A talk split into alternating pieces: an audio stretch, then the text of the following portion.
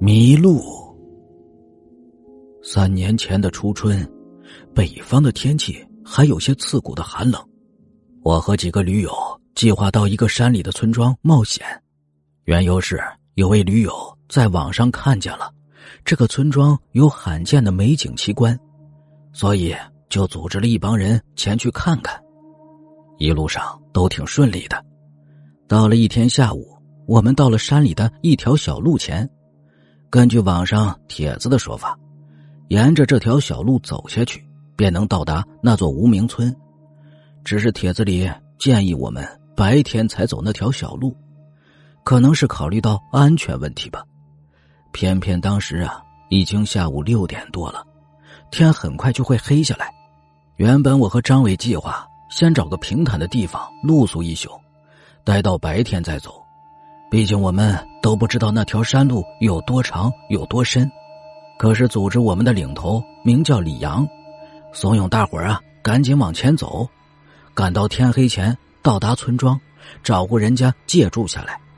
可能是大伙儿啊都不想在这山里露宿吧，所以异口同声支持领队的意见。我和张伟并不熟悉这帮驴友，但是自己不能搞特殊脱团。于是我们只能无奈的跟在他们后面，走进那条小路。大概走了一个多小时，我们还是没有到达那座村庄。而此时天已经黑下来了，大伙儿心里都有些不安了。领头的李阳在前头不断的安慰大伙儿，给大伙儿啊加油打气。可惜天一下子黑的，我们找不着路了。大家都掏出了手电筒，照亮眼前的路。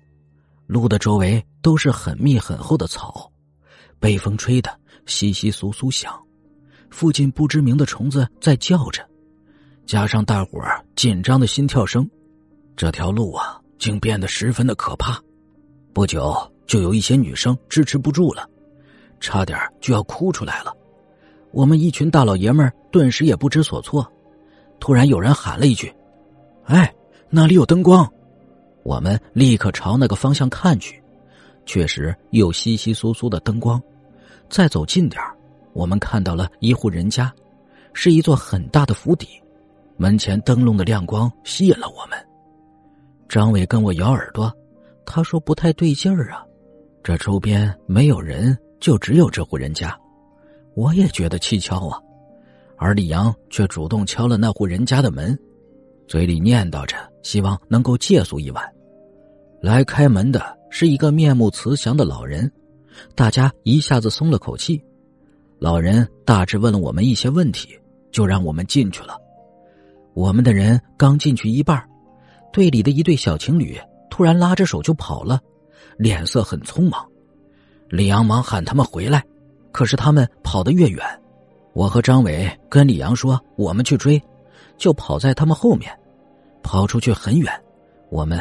才追到那对小情侣，那个男的一脸恐慌的跟我们解释，说那个老人呢，他底下没有影子。张伟说会不会看错了？可那个男的坚持说呀，他看了好几遍了，就是没有影子。这让我们才想起那个老人确实有点不对劲儿的地方，他身上穿的衣服似乎不属于这个时代呀。我和张伟决定和那对情侣。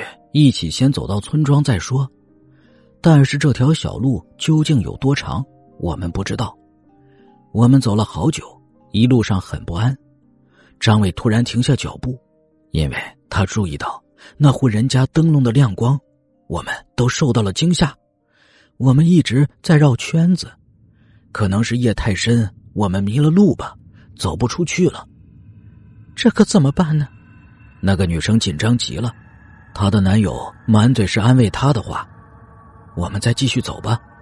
张伟对那个女生说：“毕竟大家都没有打那户人家的意思，只不过李阳他们怎么样了，我们不是很清楚。”我们又走了很长时间，可我们真的迷路了，因为我们又经过了那户人家，仿佛那间房子有独特的魅力在吸引我们。那个女生忍不住哭了起来。说他再也走不动了，也不想再走了。那个男生很无奈，开始怀疑自己，也有可能是我看错了，说不定就是我看错了。我们还是回那户人家和李阳他们在一起吧。那个女生十分卖力的点点头。我们又回到那座府邸前，出来的依旧是那个老人。在幽暗的灯光下，我们确实看不到那个老人的影子。其实我们心里都害怕极了。老人慈祥的笑着，让我们进去。情侣先进了门，可张伟却拉住我。他说：“我们回来这里，为什么李阳他们不出来接我们？而且仔细看门里面，发现根本没有任何的灯光。”我们犹豫着，最终没有进去。那个老人也奇怪，什么也没问，就把门给关上了。我们在寂静的门前不知所措。我和张伟决定继续走路，毕竟心里已经决定不进去了。尽管我们心里彼此都知道有些诡异，但是心照不宣。在这个黑夜里，我们闭口不提，似乎迷路的魔障莫名其妙的破解了。我们走了差不多半个钟头，就看到很多的光亮，那是我们寻找的村庄。我和张伟终究是找了一户好心的人家住下了。第二天，我们边欣赏山里的美景，边说起昨晚的事情。尽管是大白天，但说到这件事，我们都心有余悸。等了一整天，我们还是没有等到李阳他们进村的消息。或许他们也迷路。走不进来，所以自己先出去了。我们的手机从进山开始就没有了信号，只剩下我和张伟两个人，也就不能在这里多待了。我们决定离开的时候，天已经黑了。为了避免迷路，我们打算第二天一早再走。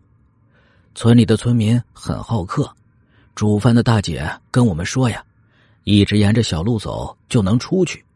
我们有点困惑了。竟然只有一条路，那我们当时是怎么迷的路呢？我们走了半个钟头，遇上前天晚上的府邸，或许说是一座废墟，周围长满了荒草，看来已经废弃几十年了。而在之后啊，我们和李阳还有那对情侣他们，再也没有相见过。